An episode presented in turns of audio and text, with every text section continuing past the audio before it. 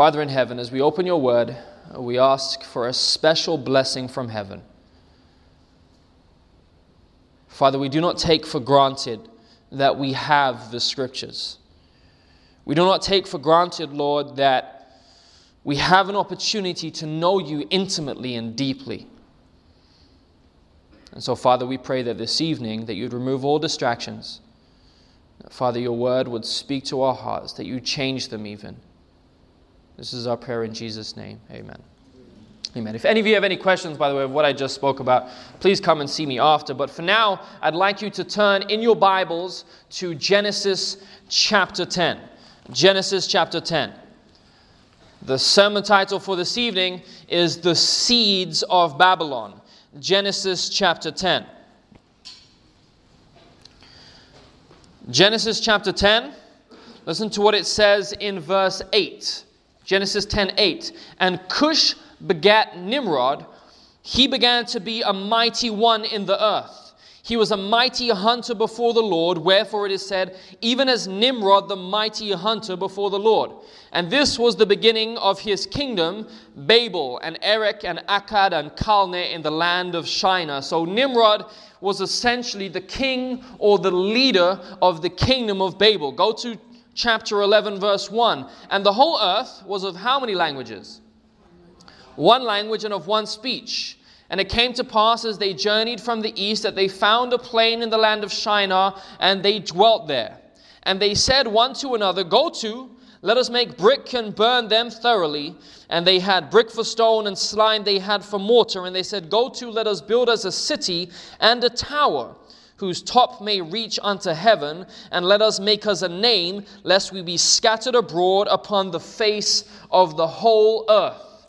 This tower, we're told, was built because they did not believe the promise of the Lord that he would not again send a flood as he had in the previous chapters of Genesis. They believed that they could, in fact, construct a tower that reached beyond the levels of water that we saw in Genesis chapter 6 and in Genesis chapter 7. But notice what really is the crux of this Babylonian mindset. Look at verse 4. Let us make a city and a tower whose top may reach unto heaven, and let us make a name, lest we be scattered abroad upon the face of the whole earth.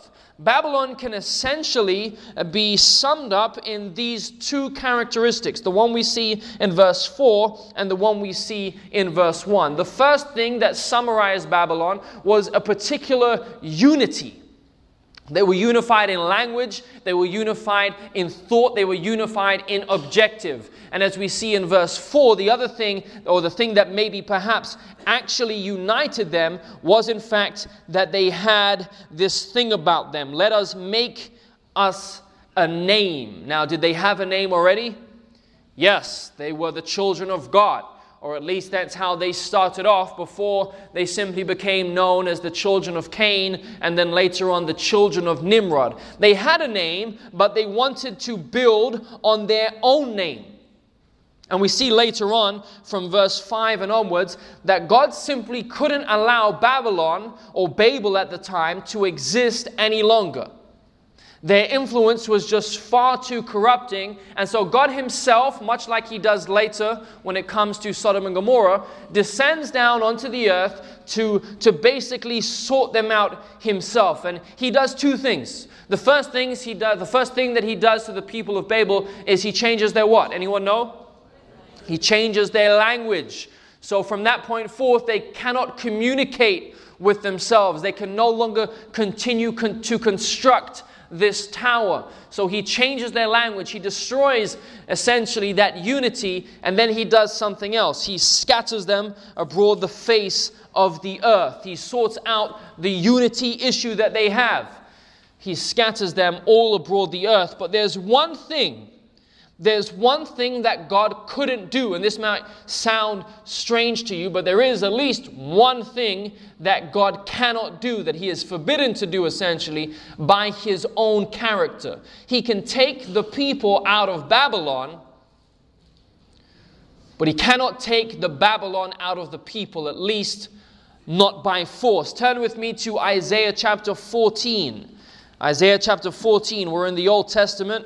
Isaiah chapter 14, just before the book of Jeremiah. Isaiah 14, and we'll see in verse 12. When you're there, just say amen. Isaiah chapter 14, verse 12. O how thou art fallen from heaven, O Lucifer, son of the morning. How art thou cut down to the ground, which didst weaken the nations? Listen to the words of Lucifer. For thou hast said, Where? In thine heart that I will ascend into heaven, I will exalt my throne above the stars of God, I will sit upon the mount of the congregation in the sides of the north, I will ascend above the heights of the clouds, and I will be like who? I will be like the Most High. Lucifer's position in heaven, according to the book of Ezekiel, he was a covering cherub. He was one of the angels that was the most closest to God. And if you have any real imagery of the sanctuary service, there were two angels that, that leaned over, that protected essentially, that's what that word covering means. They protected the throne of God, the throne of God which is founded on His law. Essentially, Lucifer was one of the two angels in heaven whose duty it was to protect the throne of God, to protect the law of God. However, he's saying that I will be like the Most High. He says essentially that he can be like God without God. How many of you have heard this before? I don't need the Bible to be good. I don't need a supernatural force in my life to tell me how to live. I can be good. I can do good. I can be righteous without having to go to some old silly sacred book. This was the very first claim of Lucifer that I will be like the Most High. But notice that Lucifer was not just a walking rebellious megaphone in heaven. This, it says, started where? Look at verse 13. For thou hast said, in his heart. The rebellion of Lucifer started within, and for a long period of time, it remained within. When we hear of the war in heaven, oftentimes we think that maybe Lucifer went around to these holy, just, perfect, and righteous angels and said, Hey, I want you guys to rebel. I'm thinking that we can be like the Most High without Him. What say ye? And then a third of the angels decide, Hey, that doesn't sound too bad. Let's go to war against the giver and sustainer of all things living. I always wonder how that was going to work out. But no, no, no. Lucifer said these things where? In his heart. He believed that he could be greater than God. He believed that he could, he could take the throne. He believed that he could rebel without lasting consequence, but he kept those things inside and insinuated to the angels through slight doubts, through little comments here and there. Hey, you know, I just. Think, think, think about how beautiful and how perfect you are. Do you really think that you constantly need to be worshiping God to remain in such a state? Just think about it. Get back to me. He keeps these things in his heart. We're told through inspiration that many of the angels didn't even really know which side they should really fall on, or they hadn't seen the picture completely until Christ himself was crucified on the cross. He kept these things in his heart. That's where the rebellion began. That's even for you and I where rebellion truly begins. It's the promotion of self, self exaltation. We see the beginning of Babel in Genesis chapter 10 and 11, but we actually see the seeds of Babylon right at the beginning in Genesis chapter 3. In Genesis chapter 3, Lucifer utters the first lie on earth, at least, when he says to the woman in verse 4, You shall not surely die. Satan claims and convinces at that time the world population in its entirety that they can be like God, but just without God. He begins to plant the seeds of Babylon in their heart. God took the people out of Babel, but He didn't necessarily take the Babylon out of them. God is forced essentially by our choices to resist the pride. And that was the defining characteristic of Lucifer and the defining characteristic of Babylon itself. So, what does it mean to be in Babylon? How do you know whether or not you are in Babylon today? Well, Babylon, essentially, according to the scriptures, is basically the world. Perhaps not physically, but the things that make up the world, all the things of the world, the falsehoods of the world, and the, the lies of the world, the religious and political systems of the world that have been set up to counteract God's kingdom. To be in Babylon simply means to be under the dominion and under the power of Satan, and by whichever which means he's used to entrap or enslave you. I want you, I want you to imagine this scene. I want you to imagine that there is a building, a, a large skyscraper, and it's on fire. Picture it in your minds. There's lots of people inside the building, and the fire breaks out from the ground floor and it begins to rise rapidly. There's many people that are trapped inside, many of them opening the windows and screaming out for help. Their managers are telling them, hey, it's not that serious, you know, the fire brigade is going to be here soon. But before they know it, the fire is raising higher and higher and higher. And so, yes, the firemen come and, and, and they announce to everyone, listen, it's time to get out. They try and get out as many survivors as possible. And they get at least to the very top floor. They hear a few more cries for help. They find some people that are perishing and try to desperately bring them out whilst the building is still standing. And so they take them out and they finally get to the ground floor. They're ushering them out as quickly as possible. And the last lady is out. As she gets to the front door, she looks around and she sees people being reunited with their loved ones, tears strolling down their cheeks. And there might not be anyone for her there at that specific moment, but she turns around and she realizes something. She realizes that the last fireman, the one that helped her get out, he didn't make it out himself. And so she's looking and she starts calling look, trying to look through the smoke and, and piercing the flames. She's screaming. She's like, Are you there? Are you in there? Are you okay? But no response. And so, brave as she is, she rushes back inside. And she's there looking around in the lobby area of this building, and she sees this great big grand chair. And it's facing the opposite way, and she thinks, Surely not. And she rushes around to the other side of the chair, and there she sees the fireman sitting down. And she's like, What are you doing? And it's almost as if he doesn't even acknowledge her. And so she grabs him by the shoulder and she says, Hey, what are you doing? There's a fire. We need to get out of the building. What are you doing? And he looks at her and he says, Hey, it's not that serious. Yeah, there's flames and a few things are being burnt, but it's not that bad. But you, you should leave. You should get out. You need to get out as fast as you can. And she says, Well, I'm not, not understanding. How can you be telling me that I, I desperately need to get out and, and you're still here, you're still sitting down? He says, Listen, woman, stop talking to me. You need to leave. You need to leave, get out. She walks towards the door towards her co workers that are standing outside and she says, Hey, everyone, listen, listen.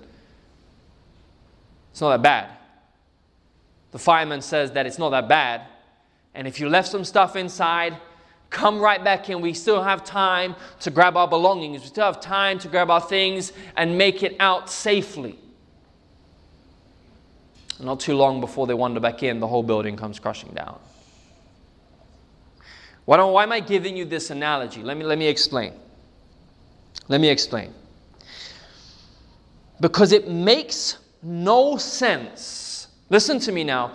It makes no sense to be calling people out of Babylon if you're still sitting inside. Are you with me? It makes no sense. The message lacks the power and the oomph that it could have. It makes no sense to be running inside buildings and say, Everyone, come out, come out, come out of her, my people. This place is going to come crashing down. It's going to be burnt. Get out as fast as you can if we ourselves are still inside. It's like a glorified game of hide and seek rushing into buildings and telling people, hey, come out, come out wherever you are. There's people in buildings that are on fire. And you and I are rushing in, preaching for them to come out, whilst we're sitting on the chairs of those buildings. I read something today that struck me. said our biggest problem as a church is we just preach to each other and then call it evangelism. We're either screaming, come out to everyone that's already come out, or we're rushing in telling everyone else that they need to make their way whilst we ourselves are trying to get comfortable. I mean, really and truly, try and wrap yourself around this. A lot of the time, when we do these kind of things, we're essentially asking and pleading with people to exit Babylon and come into Laodicea. I mean, is it really worth the jump in their eyes? Jesus says, My sheep know my voice. He also says that other sheep I have that are not of this fold. There's real, actual believers out there. Now, they might not right now be a part of Jesus' actual fold, but they're there. And we come running in and we're like, hey, listen, we've got the truth. Come out of your error and come into the truth. But the world doesn't really care that we have the truth. Because they're looking at us, the ones who have the truth, but they're not really seeing much difference between us and them. What use is the truth if it's not actually doing anything? What use is the truth if all we've learned to do is just mask our sin instead of surrendering it? Come out of Babylon, my people. Come out. But where are we? Where are we? Babylon is not a geographical location. And I don't believe that this church is Babylon, far from it. But I'll tell you what, Babylon is in. Babylon is in. Because Babylon is in here. Babylon has made its way into our hearts. The thing is, a lot of the time, what we've done with the gospel and what we've done with the three angels' message is we've preached the message as if the message is mostly concerned about geographical location. Newsflash, you're in the wrong place. You're in the wrong building on the wrong day. And so, what we do is we bombard people with information, we bombard people with Christless prophecy seminars, and we convince them. And we end up with a church full of people that are very convinced but very unconverted. And so we have a church that's convinced of truth, like we literally believe that it is actually true, that it is the right message, in fact. We just haven't really taken the step to try and live it yet. Glorified hide and seek.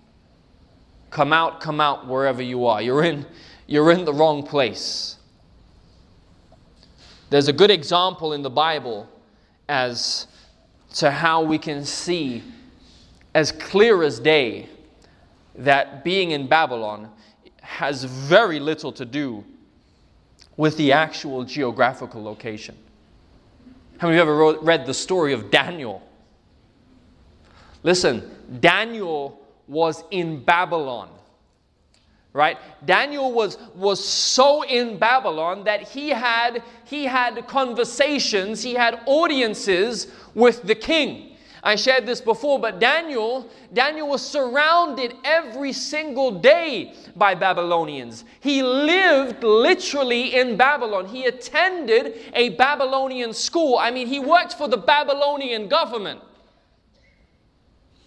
Daniel, no one was really in, in Babylon more than Daniel. But when Babylon came crashing down, when the Medes and the Persians came rushing in overnight and turned the whole kingdom on its head, Daniel was, was so out of Babylon at that time that his position literally remained the same.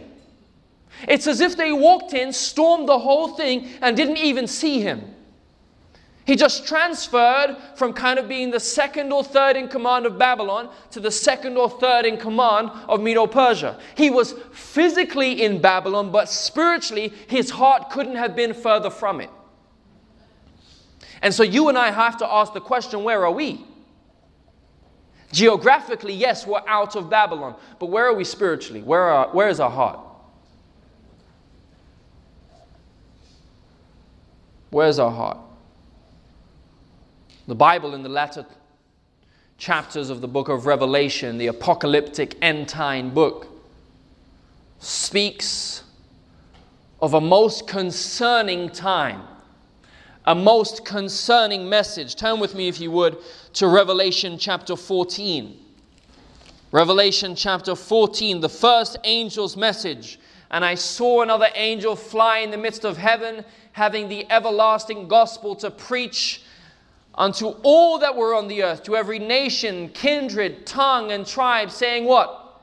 Fear God and give glory to him, for the hour of his judgment is come, and worship him that made heaven and earth and the sea and the fountains of living water. And he's followed by another angel saying, Babylon is fallen, is fallen, that great city, because she made all nations drink of the wine of the wrath of her fornication. But look at verse 9. And the third angel followed them, saying with a loud voice, if any man worship the beast and his image, and receive his mark in his forehead or in his hand, the same shall drink of the wine of the wrath of God, which is poured out without mixture into the cup of his indignation. And he shall be tormented with fire and brimstone in the presence of the holy angels and in the presence of the Lamb. It's told of a time when earth, when all that are on earth, as it says in Revelation chapter 13, verse 8, will either have chosen to worship God and receive his seal or to worship the enemy and receive his mark. To be marked by the beast. You see, what we've done is we've traditionally preached this message and said that, you know, really what we need to do is we need to know what the mark of the beast is so that we don't receive it. Brothers and sisters, I don't think that could be further from the truth. The knowledge of what the mark of the beast is is going to really have little influence on whether or not you actually get it. How do I know this? Turn with me to the book of Romans.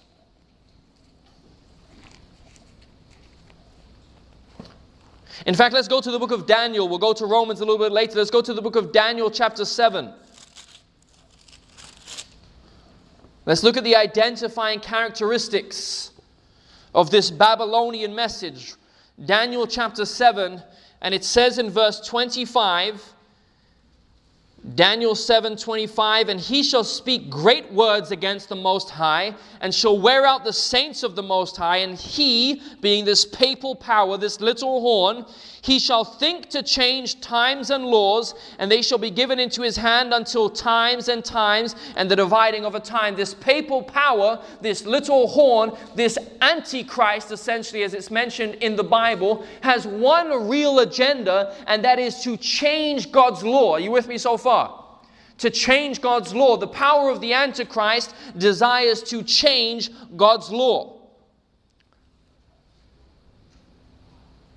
Revelation 13, 8, as I mentioned, says that all who are on the face of the earth, whose names are not written in the book of life of the Lamb slain from the foundation of the world, they all shall worship the beast. The question is how? How is it that so many are going to accept this antichrist message? How is it that so many are going to turn their backs on the law of God? Let's go to the book of Romans now, Romans chapter 8. Romans chapter 8. When you're there, just say amen. Romans chapter 8. Look at what it says in verse 5. Romans 8 5.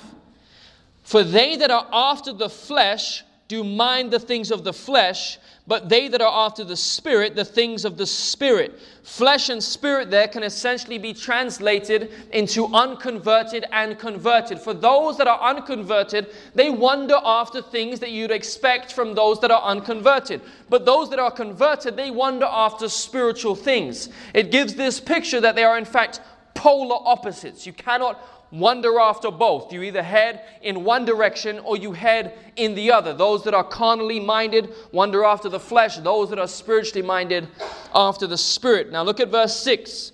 For to be carnally minded is what? Death, but to be spiritually minded is what? Life and peace. The carnal mind offers death, The spiritual mind offers life and peace thrown in there almost as a bonus. Now look at verse 7. Because the carnal mind is what? enmity against God, for it is not subject to the law of God, neither indeed can it be. So then they that are in the flesh cannot please God. The carnal mind, the unconverted mind, the heart of the person that has not accepted Jesus into their life are defined by this they are hostile to God's law, they are against God's law. They do not keep or do not see the need of keeping God's law the Antichrist power in Daniel chapter 7 and verse 25 is essentially the carnal mind.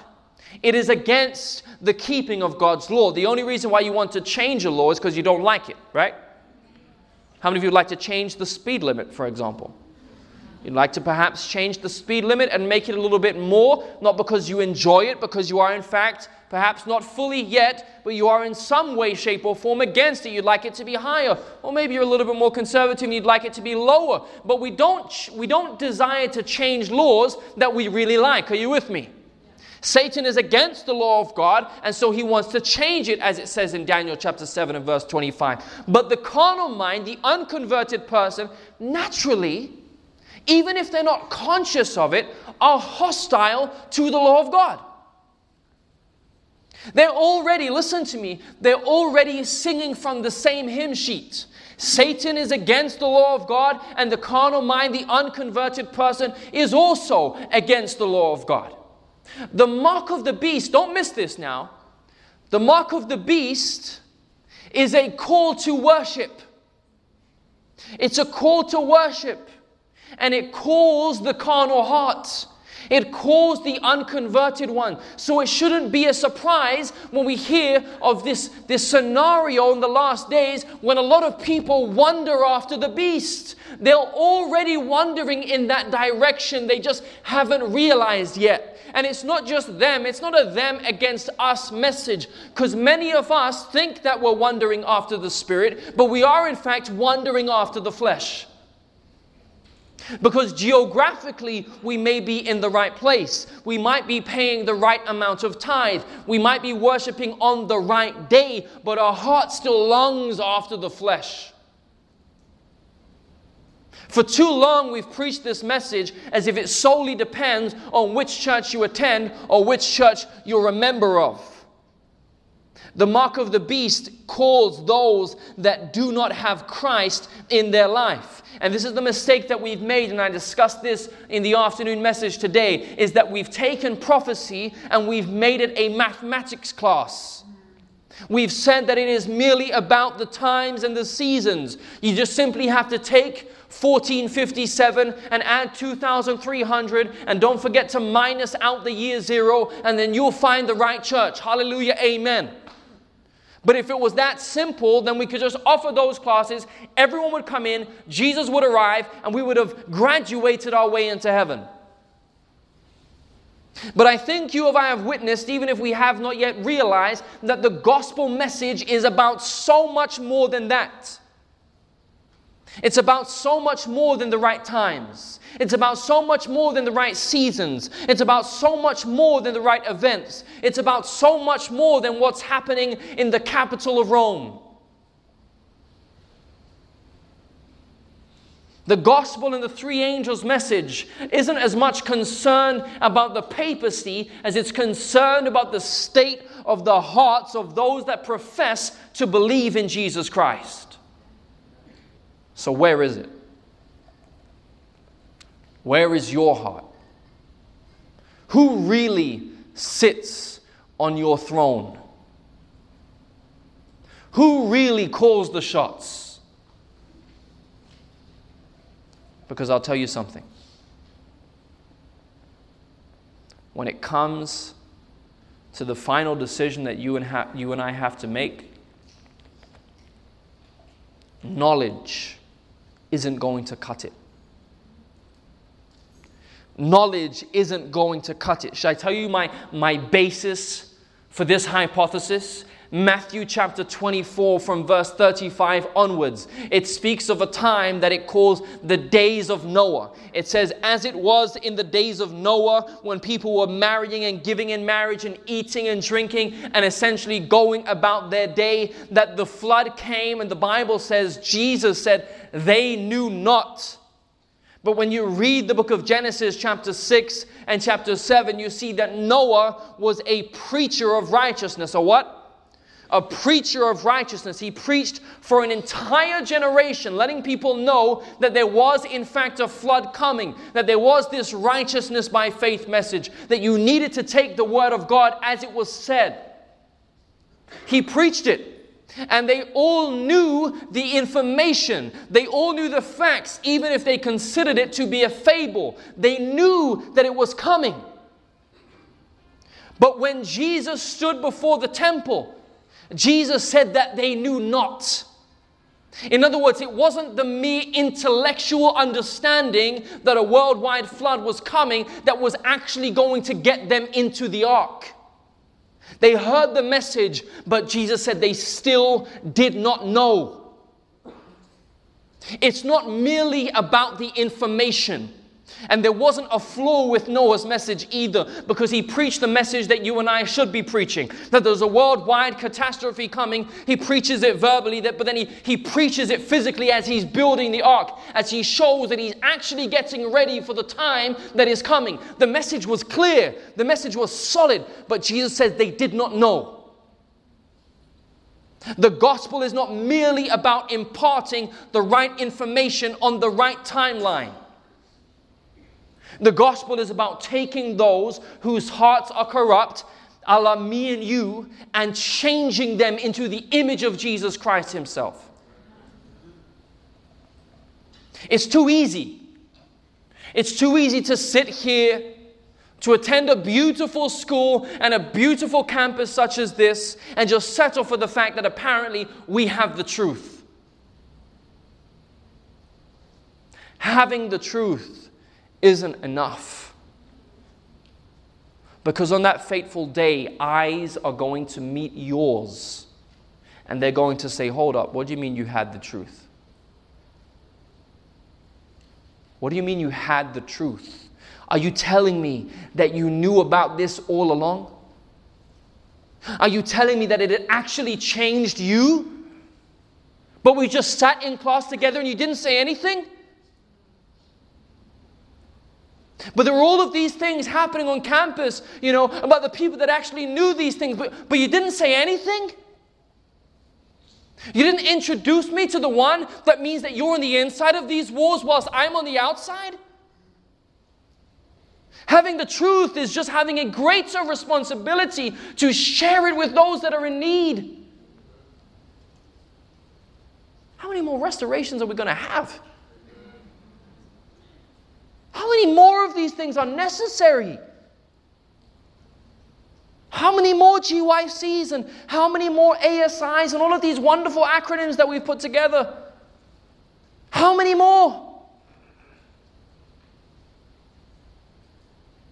You read the Bible and you can tell there's urgency. It wants it to finish. Jesus is desperate that this would all come to an end. It's as if we haven't read the end of the book. It's as if we haven't read that eyes hath not seen, nor hath ears heard what awaits us. The message to come out of her, my people. Jesus is preaching that message to me. And here's the thing I already left the geographical location. I was in the literal Babylon. Stepped out into the holy grail of the lukewarm atmosphere. And yeah, it's disappointing, but it's still where I need to be. It's still God's movement. Might not be moving very much, but we're promised that it will. We're promised that the pace will pick up eventually. But you can't complain if you're in a rowing boat that's not moving. Hello? You can't complain if you're just sitting there with the oar in front of you. Who's going to start paddling first? Who's going to get this thing moving? Or are we just going to settle for the still lukewarm waters? The third angel's message to come out of her, my people, is still being preached even within the Seventh day Adventist church. Because you and I still have to come out. We still have to lead. We still have to leave. How do we do that? Maybe you're recognizing this evening, you know what? Part of my heart is still in Babylon. Yeah, I'd like to think that it's left, and maybe, maybe there was a time when it did leave. But hey, listen, Babylon never stops calling, never stops enticing.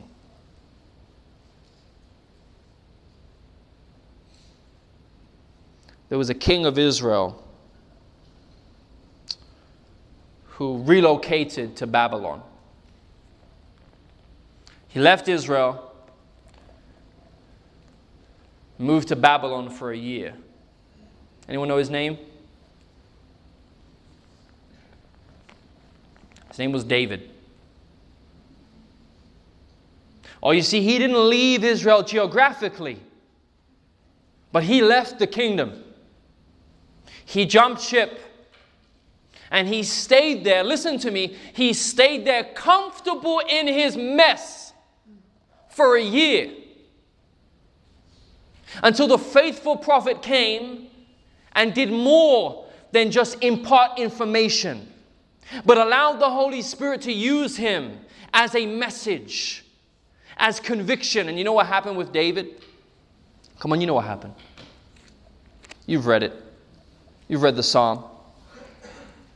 Psalm 51, the psalm of repentance, the psalm of reformation, the psalm of forgiveness. David, having taken another man's wife, and impregnated her when he should have been at war with the rest of his soldiers, only to then kill that very man and take the wife as his own.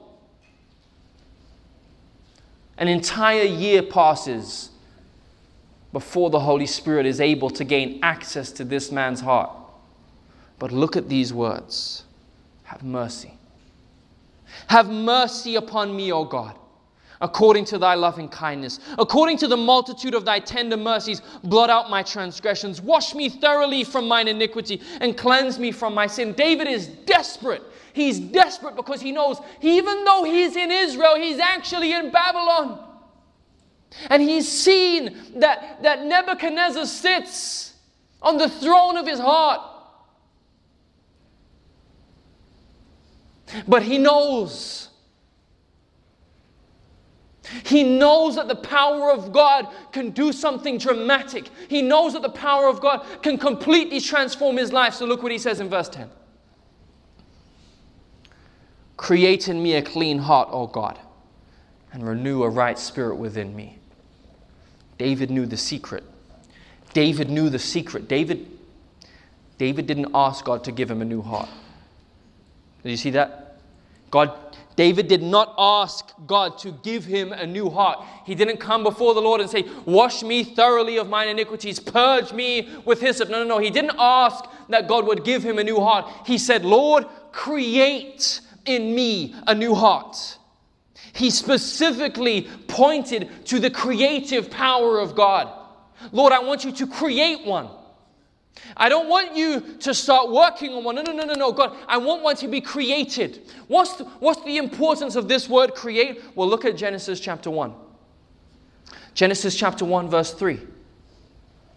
God said, Let there be what? Light. Boom, there was light. The moment God said, Let there be light, light shone forth. Because God's word has creative power, and God's creative power is instant. There's no time in between God saying, Let there be light, and the actual shining. It's instantaneous. When God creates something, He creates something in an instant. And so David looks at his heart. He sees that he's still in Babylon. He sees that he's wholly corrupt and he's turned away from the Lord. And so he comes back and he says, God, create one in me. And he believes. He believes in an instant change. Look at what he says. Don't cast me away. Watch verse 13, verse 12. Restore unto me the joy of salvation and uphold me with thy free spirit. Then will I teach transgressors thy way and sinners shall be converted unto thee. David believed that God is going to recreate something in him and immediately now he has a desire to tell others. One of my best friends once told me, Dean, if you fall into sin at 3 p.m., make sure you're up at 3:01. You don't let the devil keep you down. And it doesn't matter how deep that sin is. It doesn't matter how far you've gone. If you fall and recognize that God has creative power, that instantaneously God can change you from a Babylonian to someone that carries the righteous character of Jesus Christ as his own. That's available to you. That's available to you. No Babylonian is going to heaven. There will be no carnal hearts there. And for many of us in our current stage, we're not entering the kingdom. And we can cloud our minds with, with all of the things that make us feel better if we want. We can tell ourselves, listen, I'm at Loma Linda, and listen, I'm going to become a doctor or a dentist or a, or a vet for God's glory. I'm going to do all of these things just for the kingdom. But Jesus says, hey, listen, people come and say, did we not do this and this and this and this in your name? I don't know you. Depart from me, you workers of iniquity. It wasn't about the works. It wasn't about where you were or what you done. It was about who sits in here. I want to finish up with, with one last analogy. I was, when was this now? This was maybe about 2012, 2013. It was late one evening, and I was playing football. You know, the, the one with your foot. I was playing football with some friends. It was late. We were playing under a floodlit pitch. And it was raining. Wow, it was raining so hard. I mean, it was England. it was freezing cold. And the rain was just pummeling down.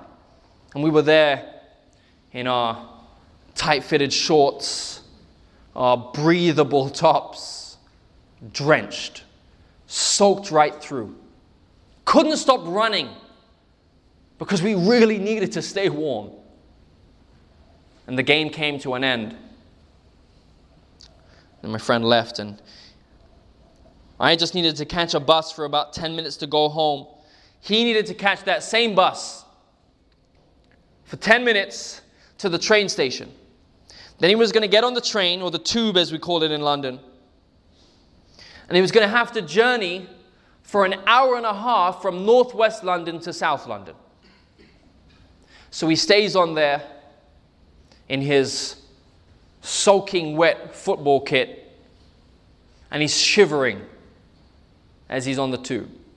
An hour and a half, and he gets to South London. And essentially, the way that the literal ground is made up in South London, they couldn't run tube lines through the ground, so they had trams. They had the, the over the top um, two, the trains that ran on the ground instead of underneath it. And he was there waiting for his tram. And he looked up at the sign and it said that the tram was coming in 20 minutes. He's standing outside, there's no covering. The rain is coming down even harder than when we were playing football. And he looks up and he sees that the tram is coming in 20 minutes. He's shivering, he's shaking, his fingers are turning blue, and he wasn't even white.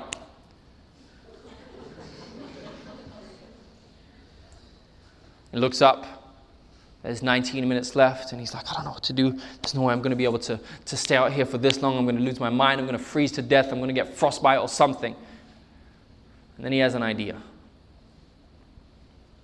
He looks over at the other platform, and he sees that there's a tram going the other direction and it's arriving in two minutes. So he has an idea. He knows the area well. He's been on the tram hundreds of times. He knows every single stop. And he thinks to himself, well, I can just run over to the other side. I can get on the tram and I can head in the opposite direction to the way that I'm going to go, but I'll be able to get closer to my tram that is coming. And not only that, but I'll be inside, I'll be out of the rain. It's a great idea, really. And so he heads around to the other side of the platform and he stands there. And as he gets there, the tram pulls up, the doors open, he walks in, they close behind him, and as he's in there, he feels the warmth of the, the AC unit, the air conditioning unit just coming down on him. And he's like, Praise the Lord. And he's standing there and, and he sees another unit over a chair that's completely empty. And so he goes over and he sits down and he's there, he's warming up. He's trying off, he's not shivering as much, but he's not losing focus, you see. He knows that he needs to pay attention. And so the tram comes to the first stop, and he looks out the window over at the other side of the platform, and he sees that the tram that was 20 minutes away is now only 13 minutes away. And so he knows that the plan is working. He knows that there's a number of stops ahead, and he says, Why would I get out and wait another 13 minutes? Let me just stay for another stop. And so he stays on the the tram and he gets a little bit closer. The next stop is really close. He looks outside, 11 minutes, and he's happy. He's excited because he's getting warm and he knows that soon enough he's going to be on his tram and he's going to be home, but he stays on and he waits for the next one. And then the next one, it's at nine minutes and he thinks, hey, it's all working out. So he stays for the next one and the next one is seven minutes. And so he says, I can, I can definitely afford to stay for one more stop. And so the next one comes and it's at five minutes. And so he says, hey, I know the next one. The next one is literally about 30 seconds down the road. Let me just stay for one more. I'm so close. And so he gets and stays in the train, stays in the seat. He's getting warm and he's approaching the next platform. He's approaching the next stop when the, when the, the tram starts to slow down before it actually arrives. Because there's traffic. There's another tram in front that hasn't yet vacated the platform. So he's looking He's trying to look right down to the end of the tracks and he can't see the train coming yet, but his heart's starting to beat a little bit faster. And he's like, oh man, oh boy, boy, I need to, need to get off this tram. And so he gets up and he stands next to the doors. I do this all the time. I stand next to the doors knowing full well that they're not going to open just because I'm standing next to them. But it comforts me, anyways, to stand next to them. I don't want to sit down and just wait. Something in my brain tells me if I'm standing next to the door, it might speed up the process. But I know that's not really going to work, but he's standing there, anyways. He's standing there in front of the doors and he's waiting. You know, he's kind of bouncing. He's a little bit anxious. He's trying to get himself ready because he feels like he might have to run, but the train's just not moving. And he looks out and he can vaguely see the platform on the other side and it says two minutes. And he's like, oh boy, oh boy, am I going to make it? Am I going to make it? And he's looking at his watch. He's like, okay. He's getting ready. He's got his bag on him. He's making sure that he's not leaving anything behind. And he starts to see some lights in the distance he starts to see two bright lights in the distance. They're really small. They're really, really small, but he notices slowly but surely they start to get a little bit bigger and a little bit bigger and a little bit bigger and a little bit bigger. And this time now he's, he's banging on the chair, he's banging on the doors, and he's like, okay, come on, come on, come on, we need to move, we need to move. Get this train going, come on, come on, come on, come on, come on. To his delight, he feels the engines gear up again. And slowly the tram starts to move. It's not just zooming onto the platform, it's slowly, slowly getting to the platform. And it starts to pull in. As it starts to pull in, as it gets right to the point where it's about to come to a dead stop, he looks right through the windows and realizes that his tram is right on the other side.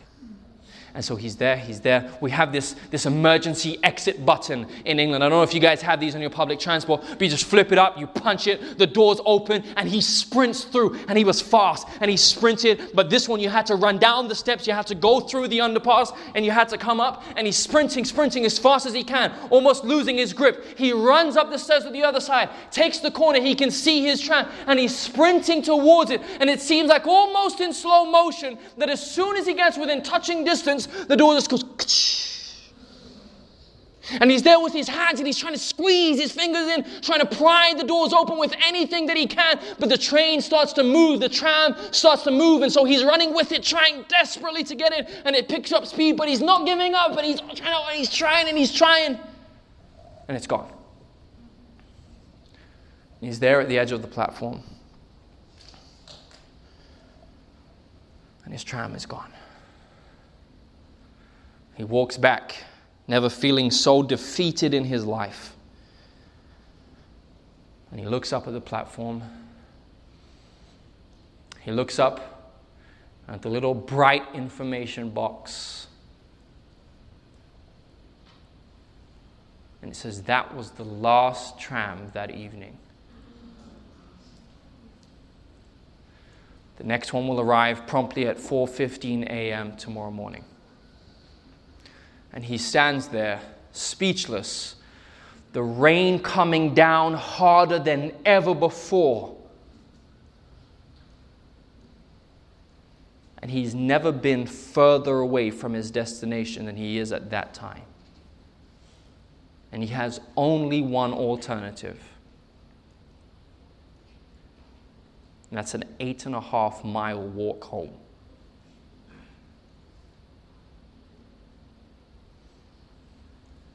Listen to me.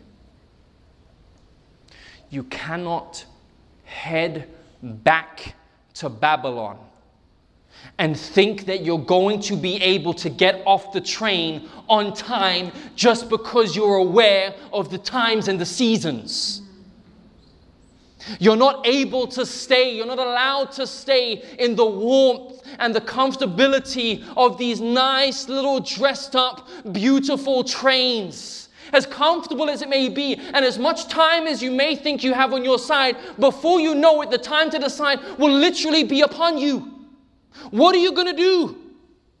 Are you going to take the chance?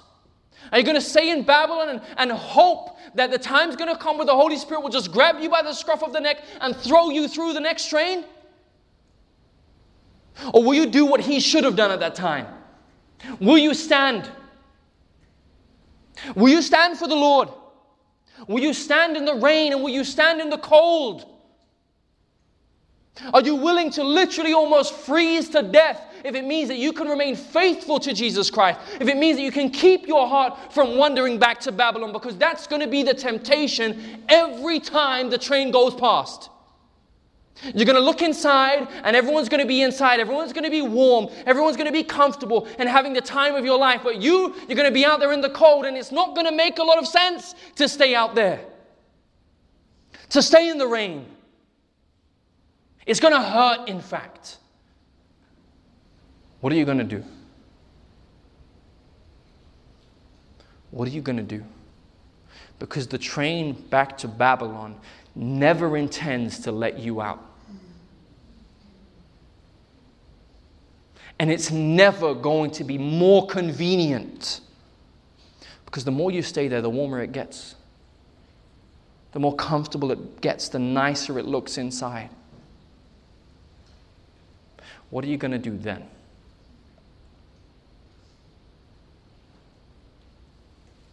Going to try and take the easy route? Or are you going to stand for Jesus Christ? Because listen to me. He stood for you. He stood for you when it was inconvenient. He stood for you when he could have just got off and went to the other side. But he stayed there for you. He stayed there for you in the darkness. He stayed there for you in the pain. He stayed there for you, and probably every ounce of his being was says, You don't have to go through this. It can be easier for you if you want. But he's like, No, no, no, no, no. It's not going to be easy for them, so I'm not going to let it be easy for me. I'll suffer if I have to, I'll bleed to death if I have to. I'll do it for them in the hope that when the time comes for them to make the choice, that they'll stand for me also. Do you believe in the creative power of God? I ask you, do you believe in the creative power of God? God can change your heart. We've seen it with our own eyes. We've seen him change other people's lives. Listen, God can change yours. God can change yours. Don't tell me how far gone you've gone. Pick up the Bible. Read about the story of David and see how far he went. Read about the story of Paul, who literally killed Christians just because they believed in Jesus and ended up writing the majority of the New Testament. Read the story of Nebuchadnezzar, literally the worst man on the face of the planet, and tell me that God can't change you. Tell me that God can't save you. Tell me that God can't pluck you from Babylon's pit and put you on the path to righteousness. You might look up and you might see that the train isn't coming for a while. I don't care how long it takes. I don't care how far away it seems. My only prayer is God, help me to be faithful.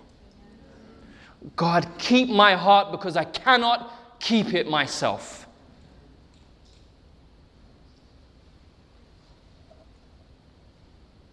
We're all going to make that choice one day. We're all going to choose whether the bright lights and the warmth and the comfort of Babylon is going to win back our heart, or we're going to choose to stand for Jesus. There's one simple truth. If you want to stand for Jesus on that day, then you have to stand for Jesus today. You can't wait it out. You can't just say, when I see the end times coming, that then I'm going to get my act together. If you want to stand with Jesus Christ on that great and fateful day, then, brothers and sisters, you need to make the choice to stand with Jesus now. What say you? What say you? The path of life and death are opened up before you. Choose ye this day. Choose thee this day whether Jehovah or Baal will be your God. Choose ye this day whether you want eternal life or eternal destruction. Choose ye this day whether you're going to spend eternity walking with your Savior or whether you're going to spit at the foot of the cross.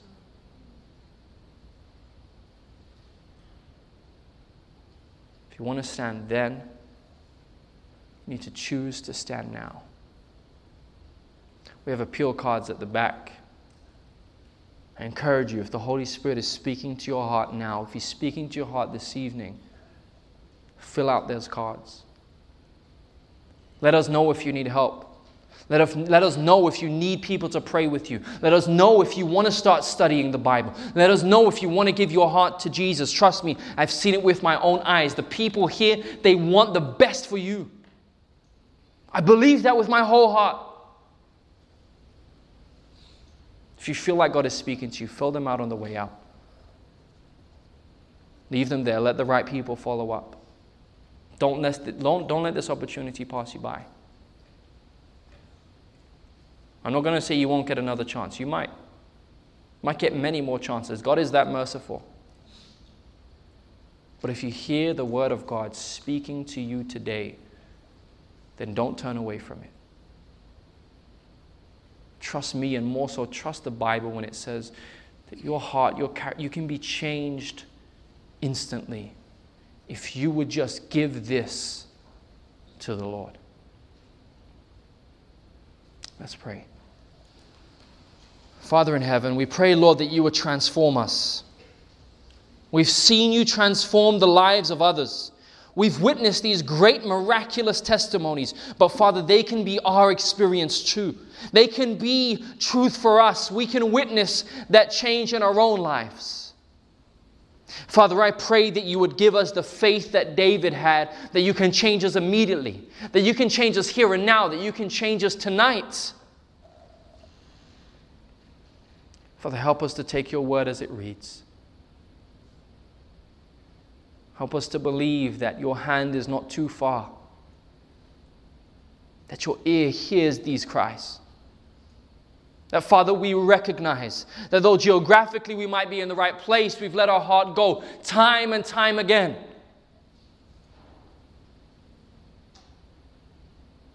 Father, I want to recommit to you this evening. I pray that you take my heart, Lord, and toss it away. Get rid of it, destroy it.